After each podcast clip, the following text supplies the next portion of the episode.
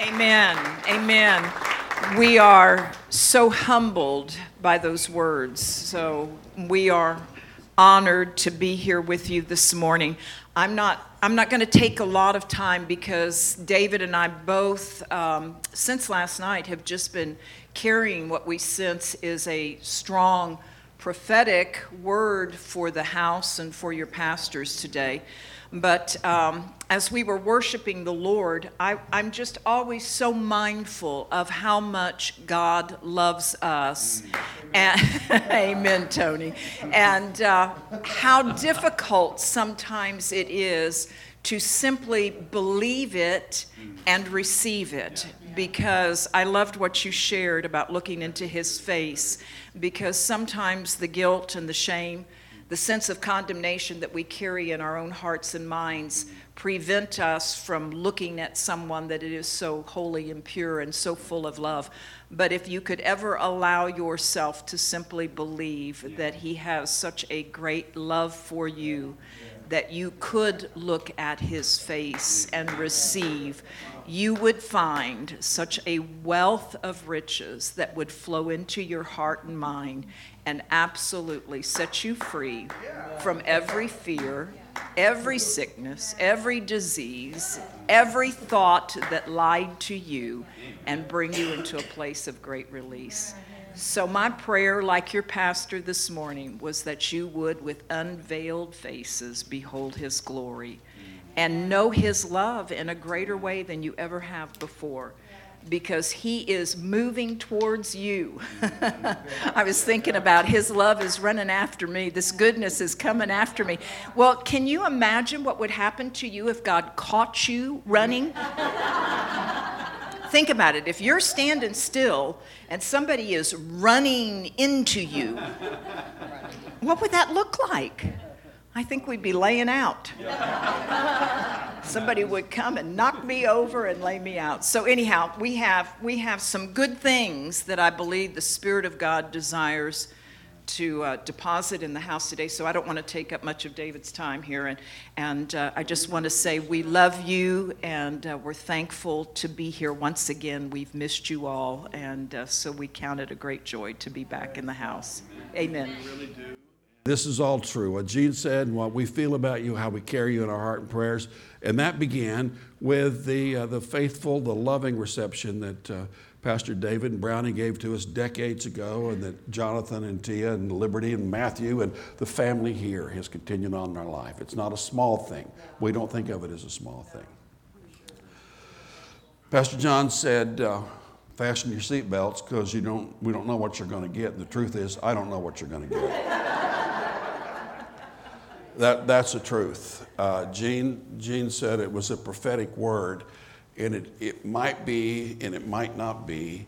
It's more of a prophetic thought about your church, about your pastors, and about the future.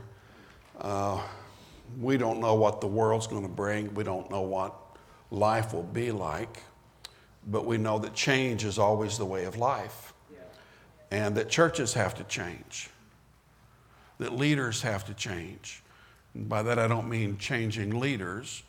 I mean, one of the hardest things to do as a leader is to change what's worked for you in years gone by, to embrace a new thought, to go a new direction.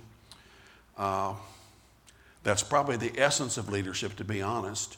Anything short of that is just managing the status quo. But the leader shows his or her mettle when they come to that place in life where they understand that different might not be readily accepted or acceptable by everyone, but that they have to make a point. Uh, some days in my life, and I suppose in yours too, you look in your mirror at yourself and try to figure out what you're going to do about a situation, and you say, I don't know if this is right. I don't know if this is the right way to do it. I don't know if this is the right decision. But what I do know is if I want to look myself in the mirror tomorrow and respect me, I've got to go this direction. And so there are, there are places like that in church life. There are places like that in church direction. So we're going to, We're going to start off, I'm going to make some comments to you. I'm not going to preach to you so much. I am going to read a couple of portions of Scripture. Is I am just going to have what I hope turns out to be a fatherly talk about what the future might look like. It will hit you all differently. There should be something for somebody to have their faith strengthened and encouraged in there somewhere. I was, uh, pray with me before I mess it up. We yield to you, to your word, to your wisdom, to your truth. I ask that however you have to do it, whomever you have to use, that you say all you wish to say, that you don't let me in particular say anything more or less than what's needed to be said from my part, that you grant us utterance and boldness to speak in your spirit, speak words of life that lead us all into the future. May you be glorified and honored. May your truth come clear. May your truth come clear. In Jesus' name, amen. I was listening in a class I was taking to a couple of psychiatrists talk on, online, and uh, one of them said something. They had it in a religious application, it's a Christian application, but one of them said to the other, after all, they were talking about the Garden of Eden, after all, they said, everybody knows that in adversity we find our best selves. What we sometimes forget is that life is problematic. Life has got troubles, and we spend our faith trying to either get out of our troubles or more perfectly, get through them. You understand in life there are some things you can escape, there are some things you can avoid with your faith, but like Jesus, having been heard, as it says in Hebrews chapter 5, that he was heard and he was delivered, but he really wasn't delivered out of anything, he was delivered as he went through it. So there are there's adversity in your life up ahead. You get to decide how you face it. You get to decide whether you have courage, whether you have strength of soul, or whether you're going to be another believer who limps off and thinks something's wrong with God, something's wrong with faith, something's wrong with me, or I wouldn't have any troubles. You're going to have troubles. I hope you don't have any more than you absolutely have in your future. I hope nothing comes to get you. I hope nothing, I hope nothing overwhelms you. I take great comfort personally in the portion of Scripture that says that He is faithful who will, with the temptation, alongside of it, it means, make a way of escape that you can bear it. There's always a way out, but it's seldom the one I choose. There's His way out, and when there's not one that's evident, I just have to keep going through. So I'm not, I'm not being negative here. I'm not trying to tell you something you don't know. I am trying to tell you it's okay to come to church and realize that it's not a failure of your faith when stuff goes sideways in your life. It's just the way, it's the nature of the case of life. More could be said about that another day, but that's, that's not really the story. What the story is, is about how that's the designed place, that place when we come to the end of ourselves, for God to meet us and show His strength. The Apostle Paul said over in 2 Corinthians chapter 12, he said in verse 8, I'm reading out of the Revised Standard Version this morning just because I was sure those guys wouldn't have it. Three times I besought the Lord about this, and it's, it's the mother of the New American Standard and the ESV. It's, it's not too far off. Three times I besought the Lord about this, that it should leave me.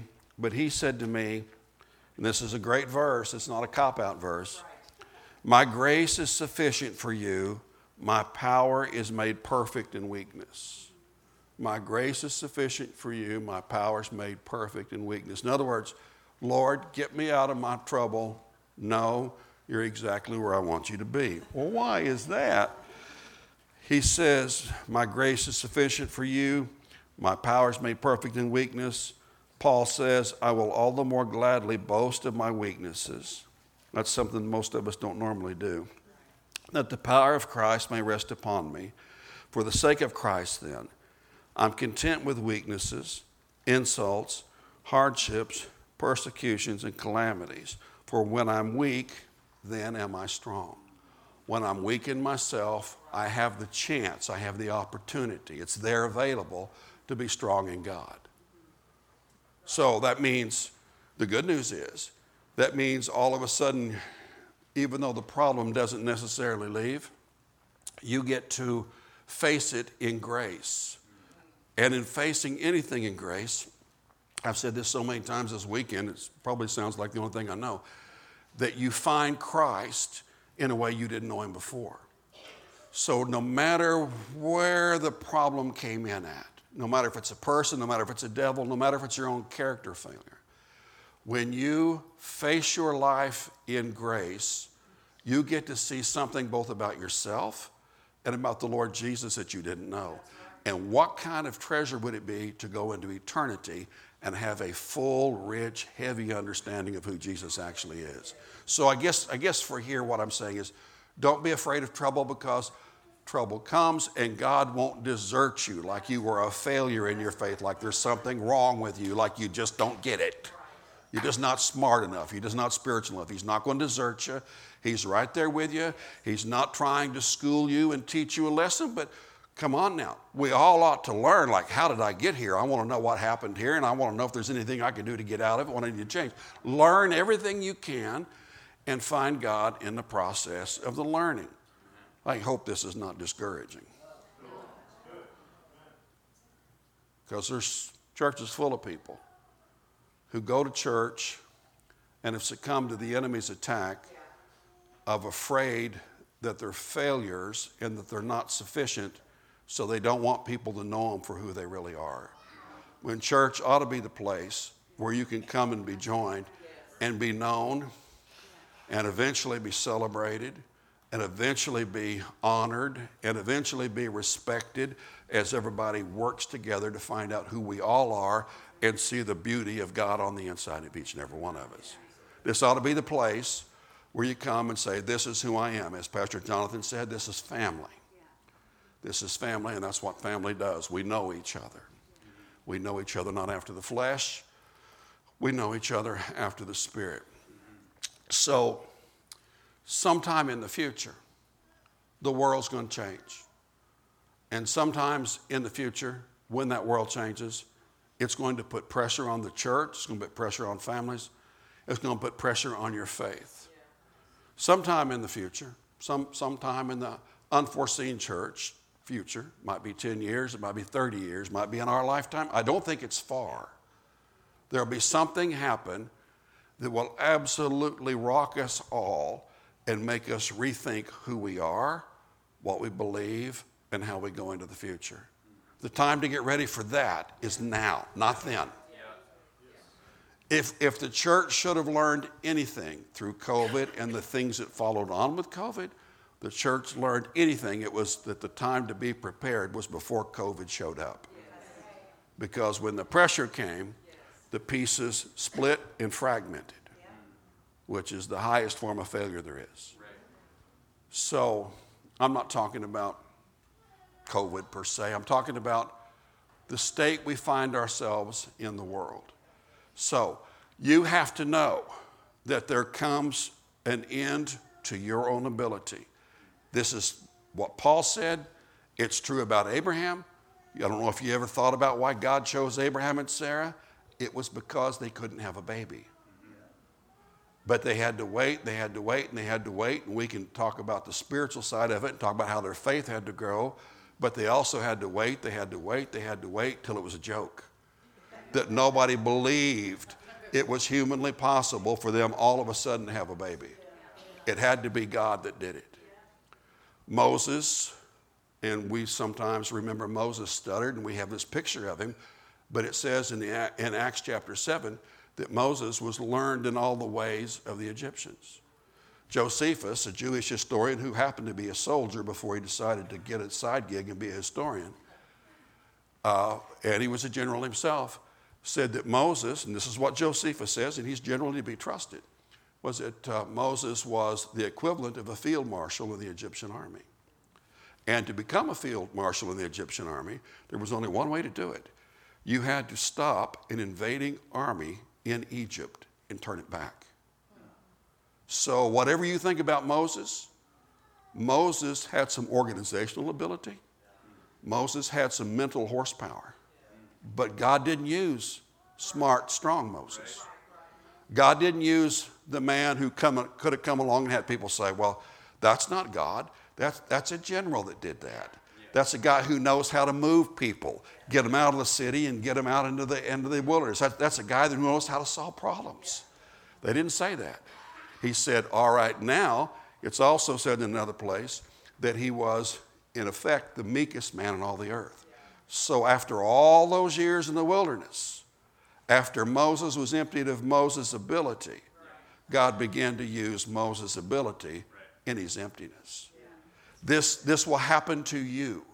This will happen to your church. This, will, will, this is a wonderful church. We love this church. This is a great church. But it's so easy in its success and its overcoming value and power to begin to say, it'll always be like this. It won't be like this because God has so much more for this body. Other ministers to be raised up, other churches to be planted, other, other works to be done nationally and globally that you have to be a part of. For this conversation this morning, have it in the back of your mind what Peter said about being a royal priesthood. So I'm not just talking about what the preachers have to do, although I am going to direct some things to, to Pastor Brownie, John, and Tia. I am going to suggest some truths to them that you think, well, that doesn't fit me, but it does fit you. Because you, just like me, just like them, come to an end of yourself, come to your own weakness, come to that place where it doesn't seem like God's going to come through no matter what you do. And at that empty spot, you have to make choices about whether you're just going to revive yourself and try harder one more time, or whether you're going to do what you have to do to find God in a new way and trust God to be in your life, to be through your life, to be in this church, to be through this church more than what all of your planning, what all of your energy, what all of your skill, what all of your ability can muster. And it is really tempting to not do that. So, look in Revelation chapter 10 with me.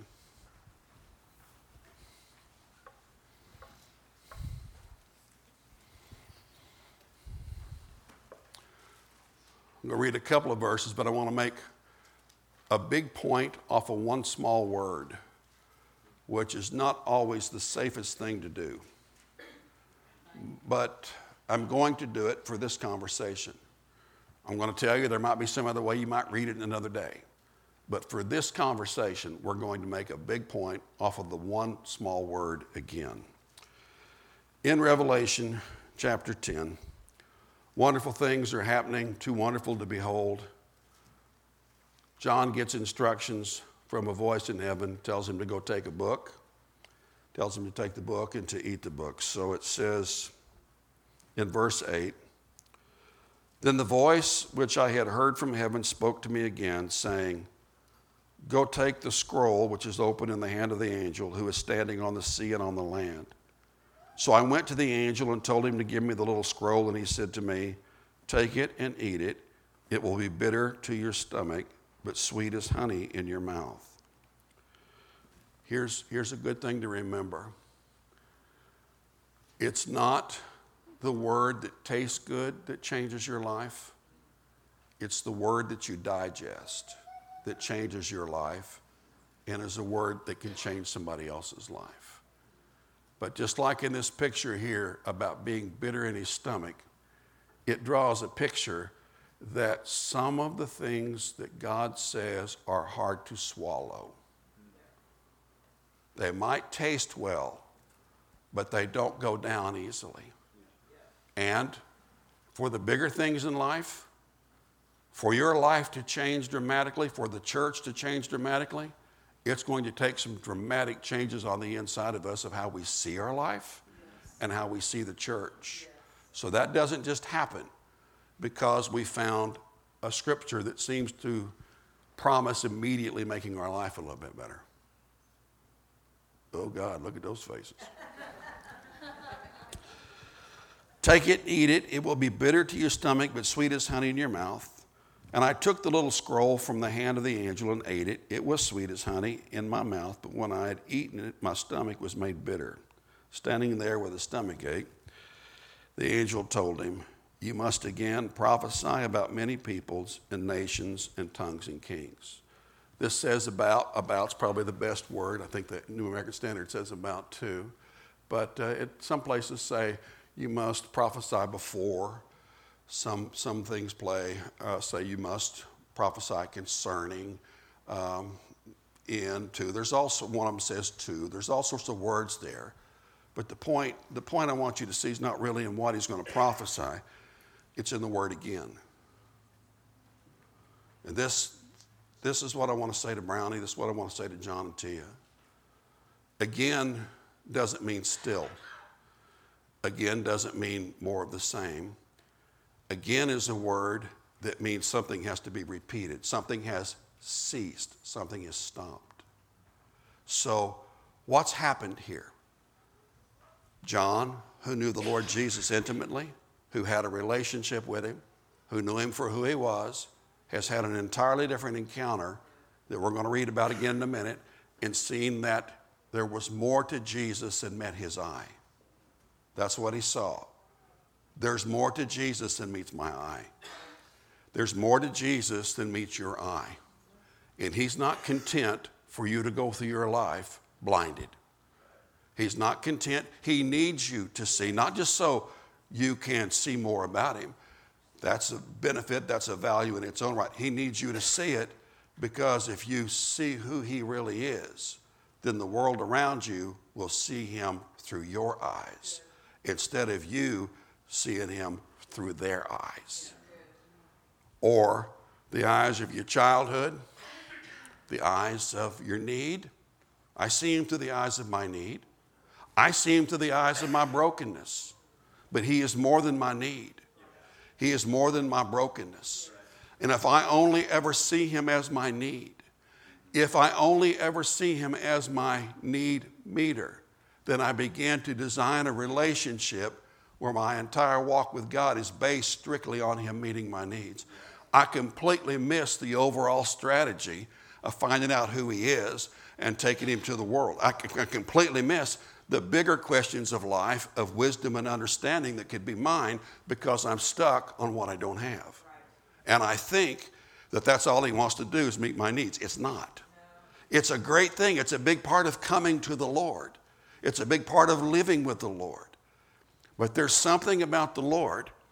There's something about the Lord that he wants to show each and every one of us. It's probably unique. There's something He wants to show of Himself to each and every one of us that the whole picture needs to see. There's something about Him that if you saw it, if you saw it, it would change, radically change your view of Him and of yourself forever. Christianity can be a little bit of work. It can, be, it can be a little bit of work. It can require some faith in your faith so you can find out who He is and where you're going.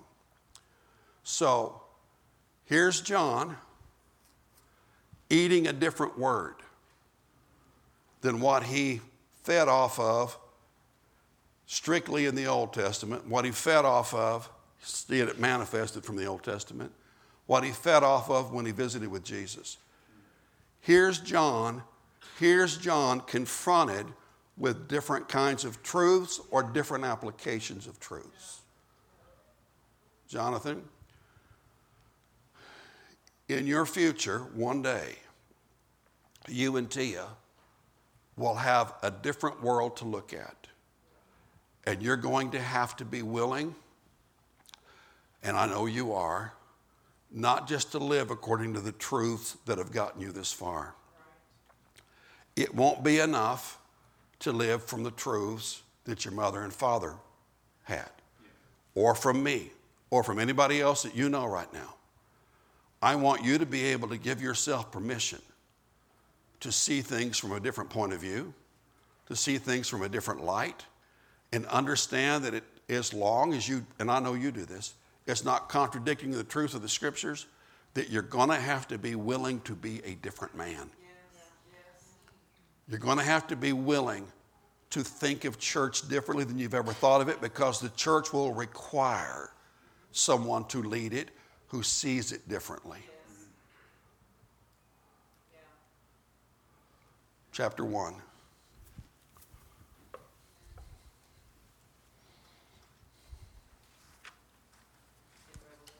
Yeah, yeah, sorry. Not Genesis. We're not really going to go from Revelations to Genesis.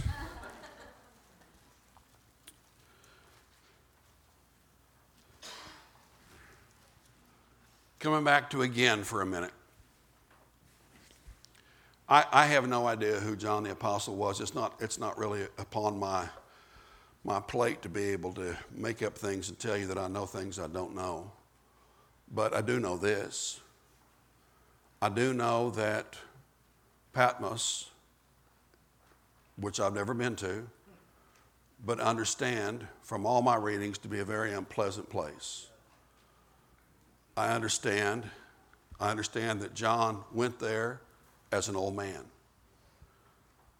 It's beyond reasonable dispute that anybody who went there was pretty much on their own. It was pretty much beyond dispute that many of them, if any of them, never really counted on leaving. Some of them probably got off, got reprieved, but there would be a lot of them that didn't. Because of the harshness, there was food issues, there was shelter issues, there were problems. There were problems. So let me think with you a minute. What do you, what do you suppose an 85, an 80, a 90 year old man would feel like if he was all of a sudden sent off to the edge of the empire? Because he didn't know how the book was going to end. He didn't know what we know about him now. He's probably thinking, my day is done. He's probably thinking, Brownie, my day's finished. I've taken this as far as I can go. I've touched everybody I can. I find myself at the edge of the empire, and my, my big task for the day is to stay alive. I would think that was fair. Would you, I, I would think that if I was John. Unless John's going to tell me something right now different. That's what I would think. I think you'd think that too if you put yourself in the same position because these people were flesh and blood just like you. I suspect John, at that time of his life, thought his ministry was pretty much at an end. That he couldn't see, unless he got off the island, there was no place else that he could go and nothing else that he could do. I think this is what makes the word in chapter 10 again so poignant. Because I think he's being shown and he's hearing things that say, I'm not done with you yet. And this he says to you. You may be rejoicing in all you've done, but he's not done changing you yet. He's not done reshaping you into a more perfect brand of fullness yet as a body. And whatever happens is not really the point. The point is to be enriched in that word, to be enriched in that truth, so that when that moment comes, you can see where you need to go, you can see what you need to say, and instead of falling back 10 years, 20 years, 5 years, 15 years, 30 years, and trying to fix your future with tools that weren't really calibrated to do that, you're going to have to be willing to hear a new word. It might not be any different than something you already know. It's not going to be made up, but it's going to be a new word in the sense that there'll be an emphasis on it that you might not have ever grasped before.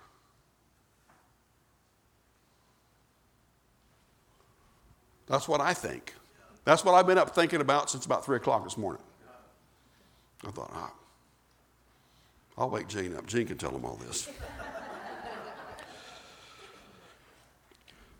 Verse 9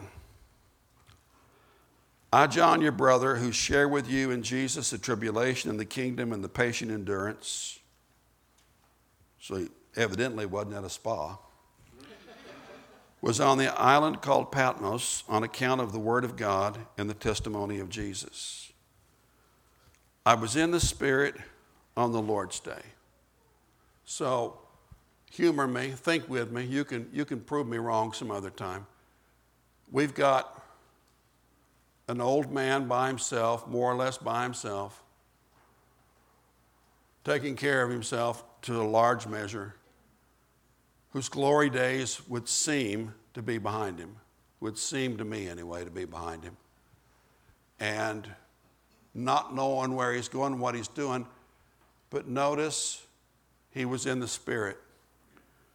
Nobody that I know of has ever really accidentally been in the Spirit. They might have a trance, they might have a vision or something, but being in the Spirit to me draws a picture of a state of existence, and it seems to be verified to my mind by the phrase on the Lord's Day.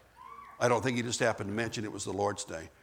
I suspect, I suspect somewhere along the line, he was doing what he could. This is my story, so stick with me for a minute. That he was doing what he could to be in the Spirit on the Lord's Day. At least I read it and I say to myself, if I'm ever in that situation, I hope I'm aware of when it's the Lord's Day, and I hope that I've got enough spiritual integrity and strength to put myself in the Spirit on the Lord's Day. That I'm still moving forward inside. I'm still moving forward inside when it doesn't look like I can move forward outside. So he says, I heard behind me a loud voice like a trumpet saying, Write what you see, what you see, not what you have seen. Write what you see now, write what you will see. Write what you see in a book and send it to the seven churches at Ephesus, to Smyrna, to Pergamon, to Thyatira, to Sardis, to Philadelphia, and to Laodicea. Then I turned to see the voice that was speaking to me. And on turning, I saw seven golden lampstands, seven golden lampstands, and in the midst of the lampstands, one like a son of man, clothed with a long robe and with a golden girdle around his breast. This is either Jesus or the angel who came to visit Daniel.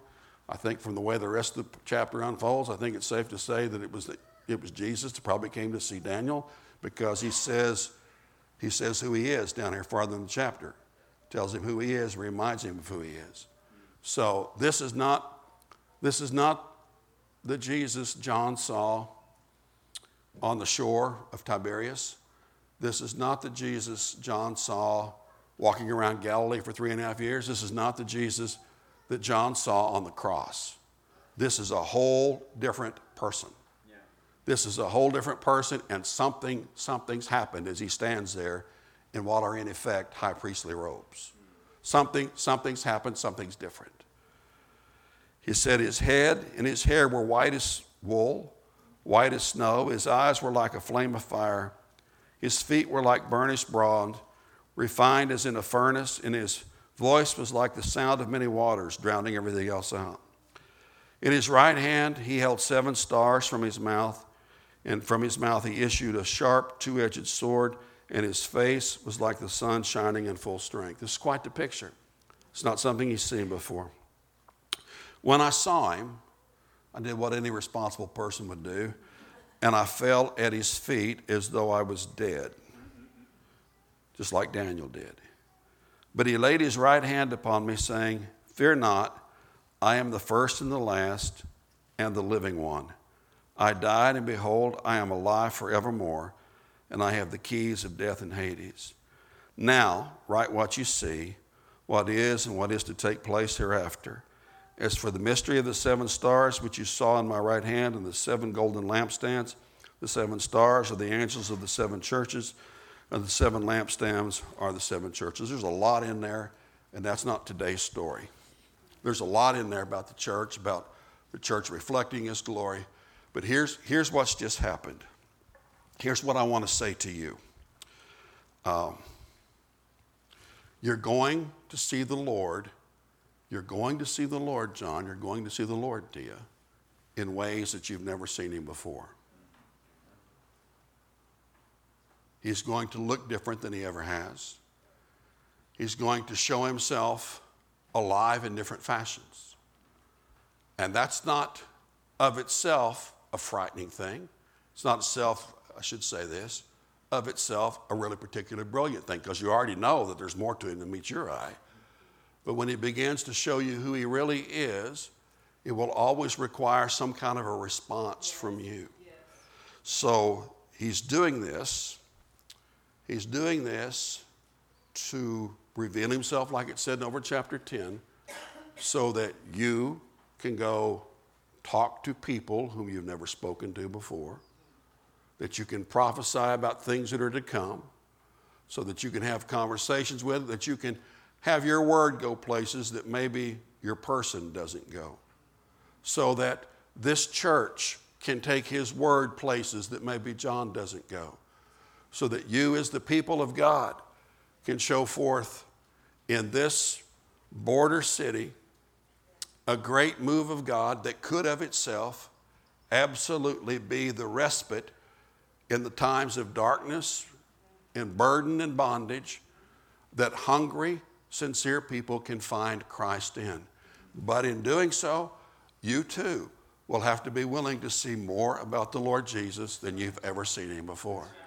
And I don't know everything to tell you about him, but what I can tell you this what is really in my heart, and I think it is for today, is for all of us to have a heart to say, Show me who you are that I don't know now.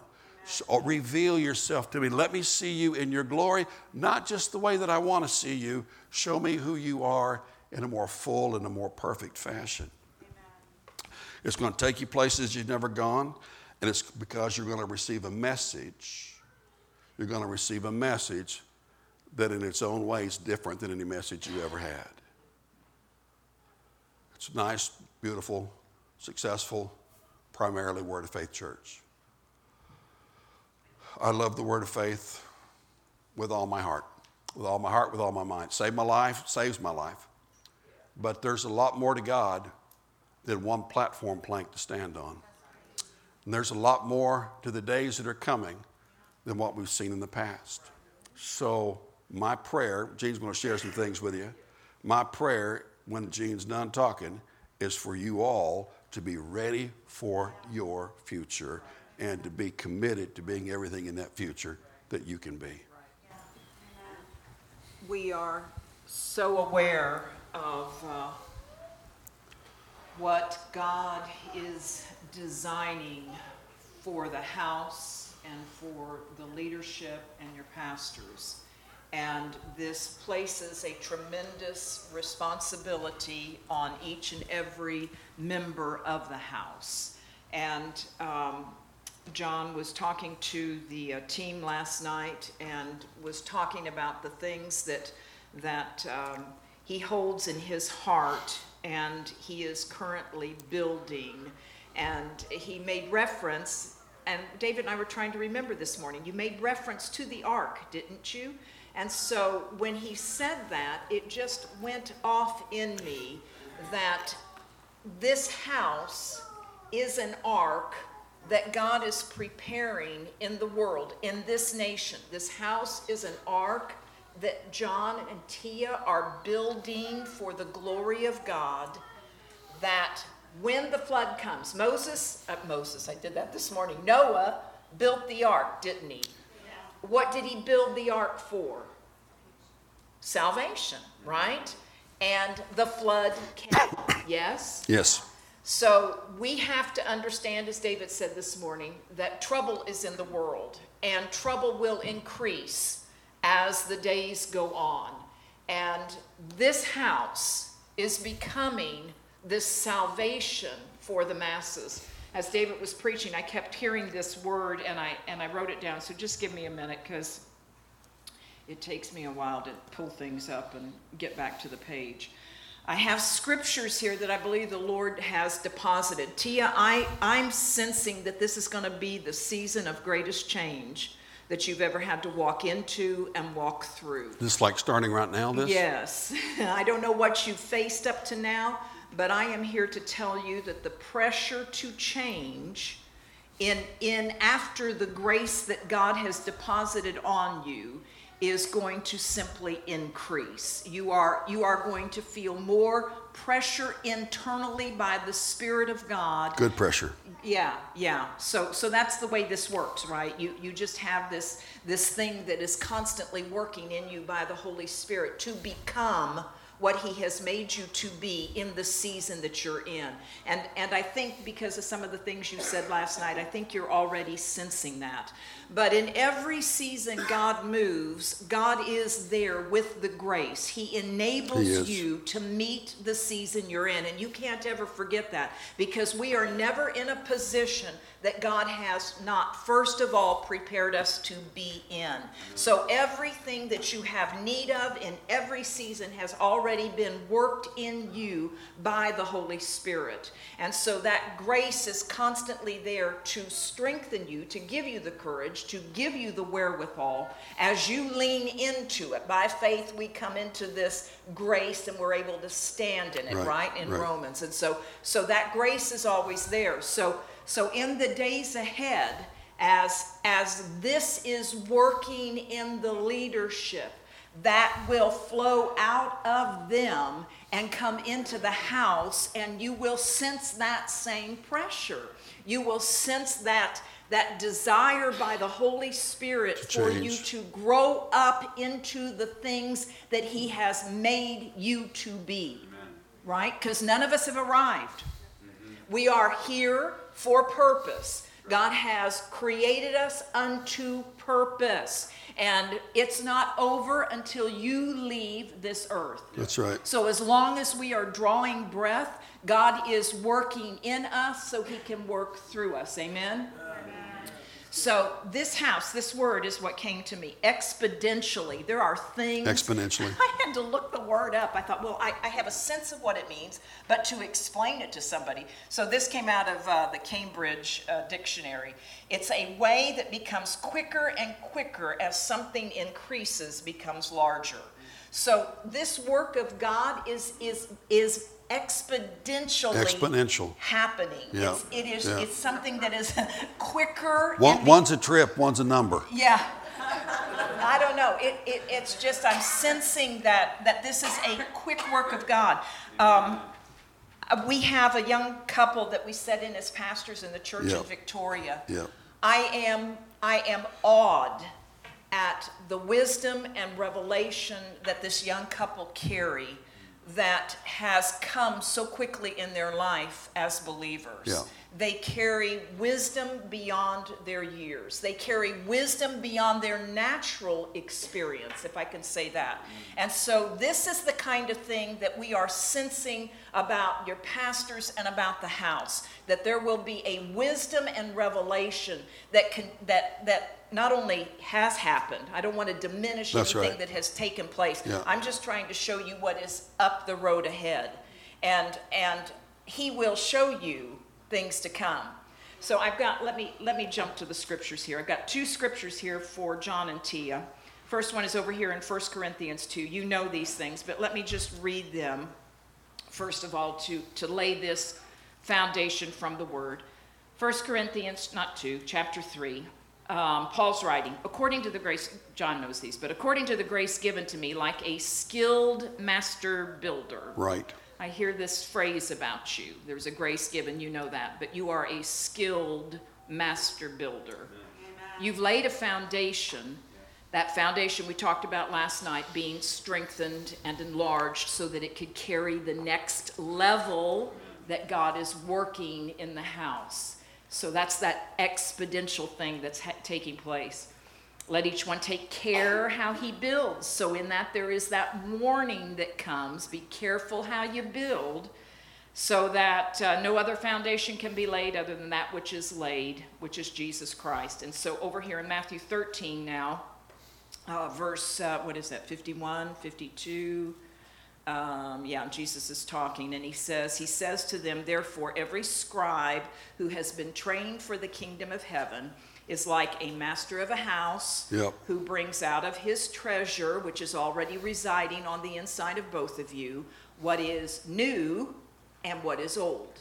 So I was highlighted this morning about both those things. The old, you have an old treasure that resides on the inside of you. Yeah, And and yeah. now there is this new thing that God is doing. And so with that comes the grace and the understanding and a spirit of wisdom and revelation that can articulate the things that you are saying so that people are able to grow up into him in a new and different way, which is a huge thing, It people. is, it This is. is this is just like God saying, You are you are so blessed by what I'm doing in your midst. You probably don't have the spiritual understanding to grasp it, but this is a blessing of the Lord anytime we increase in the knowledge of God. Because our our purpose in life is to increase in the eternal life is knowing him knowing him and his son Jesus Christ. So the more I come into this intimate awareness of Jesus, the right. fuller my life becomes. The more I know about the Father and his ways, the more I understand him, the blesseder my life is. Can I say that? So so this is what we want to know so that when we get to heaven, we say, "I knew you were like that." I knew you were I like didn't have to wait to get here to find out you were like that. I knew you were like that. I recognize you, Jesus. I recognize you. yeah. I All right. you. So so this is something that God is working in the house, building in the house. So please allow God to do that work in you and through you. So so just like Tia, we can all resist the grace of God, right? When, Just like when- David. yeah, we do. I do. I. So, so there's this place where God begins to do this work. If it's met with our unbelief by saying, I can't do that, I can't go there, I can't be that, that's not who I am, we are discounting what God has said. And so we've already been admonished by the Spirit of God this morning not to disbelieve what God has said about us. Right. So grace comes, and we have to believe that if God said, I can do this, I can do this. And so if I hear anything by the Spirit of God this morning, it is stop saying you can't. Right. Stop saying I'm not. Start agreeing with what I have decreed about you. All right, so then I have these scriptures that came to me about the house, about the body, that that in all of this, in these in this wonderful move of God. Did you have something else? No, no, to? I was Oh. just seeing what you had there. Oh, Yeah. it's a picture. I see that. It's my scribbles that I made in my notes this morning. Um, all right, so the first thought I have is out of 2 Timothy chapter 2. God is admonishing you to be strong in the grace. That's right. So, so the grace comes, and then you have to lean into that grace and continue to be strong in it. And and if I'm saying things you don't understand, you have people in the house that you can go talk to. Can and you can say, "Would you please explain what those people were saying this morning, so that I can get on the same page here?" I realize that there there's new people here that we don't know and haven't met. So so please try to um, absorb it after the Spirit and uh, recognize the truth when you hear it. But be strong in the grace. It's going to be important for all of you in the days ahead to be strong in the grace. The dynamic about exponential is the increase always brings people, and people always bring problems right? Every every new relationship, every new place. See, this is all about navigating change, isn't it? And so change always upsets the status quo and and whether we like to admit it or not, we are comfortable in our zone. Yep. Yeah, we We're are. comfortable in what we have. Even if it's unpleasant, we know it. But it's stepping into the unknown that, that brings us into a place of recognizing, uh, I need God. I can't do this. I need That's God. right. I need His help to navigate this. And so, so be strong in the grace. People bring the problems, and as they come in, you're going to have to be oh so loving. You're going to have to be so full of the love of God that you are able to tolerate weakness that you can live without judgment and opinions, that you can give people space to find the grace and goodness of God, that you will allow them, give them the Right. liberty to Right. grow up. And you cannot do this without being people of the Holy Spirit. You have got to be full of the Holy Spirit, keeping yourself in the love of God. Keeping you in the love of God will be a requirement, will be a demand. You will find the Holy Spirit just challenging you in the places where, where you're holding uh, unrighteous thoughts and opinions and criticisms about people, and, and He will challenge you back into that place of great love. People have to have the opportunity to grow up. I had to grow up. I'm thankful for the people that tolerated me in my growing process. yep, me too. Because I was, I did not start out shiny. I'm still not shiny. I started saying, wait a minute. I sparkle sometimes, but not always. maybe, maybe a glimmer.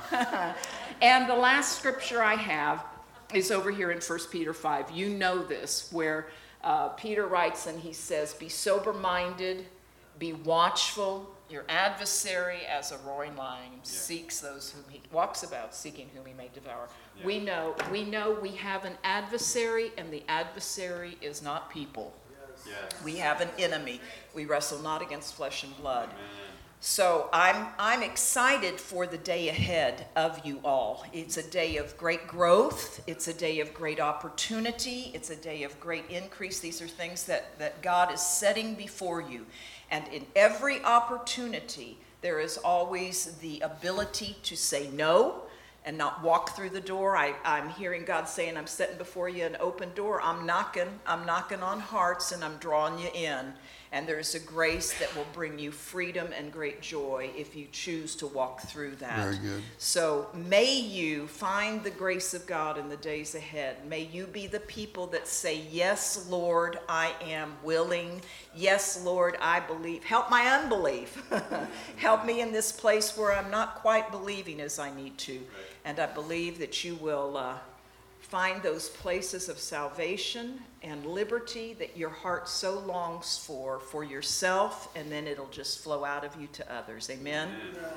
Amen. Amen. I think, I mean, that's not a, a tongue and interpretation, and it might not be the kind of prophecy you're working, where you're looking for, but I, I believe that it has been a prophetic word for the house and your pastors and you as the people of God today. So may you take it to heart as a word of the Lord for you, and uh, let it be marked digested. I liked what David said. It's not just what comes to us quickly, but may it be digested so it brings forth the fruit that God desires. Amen? Amen.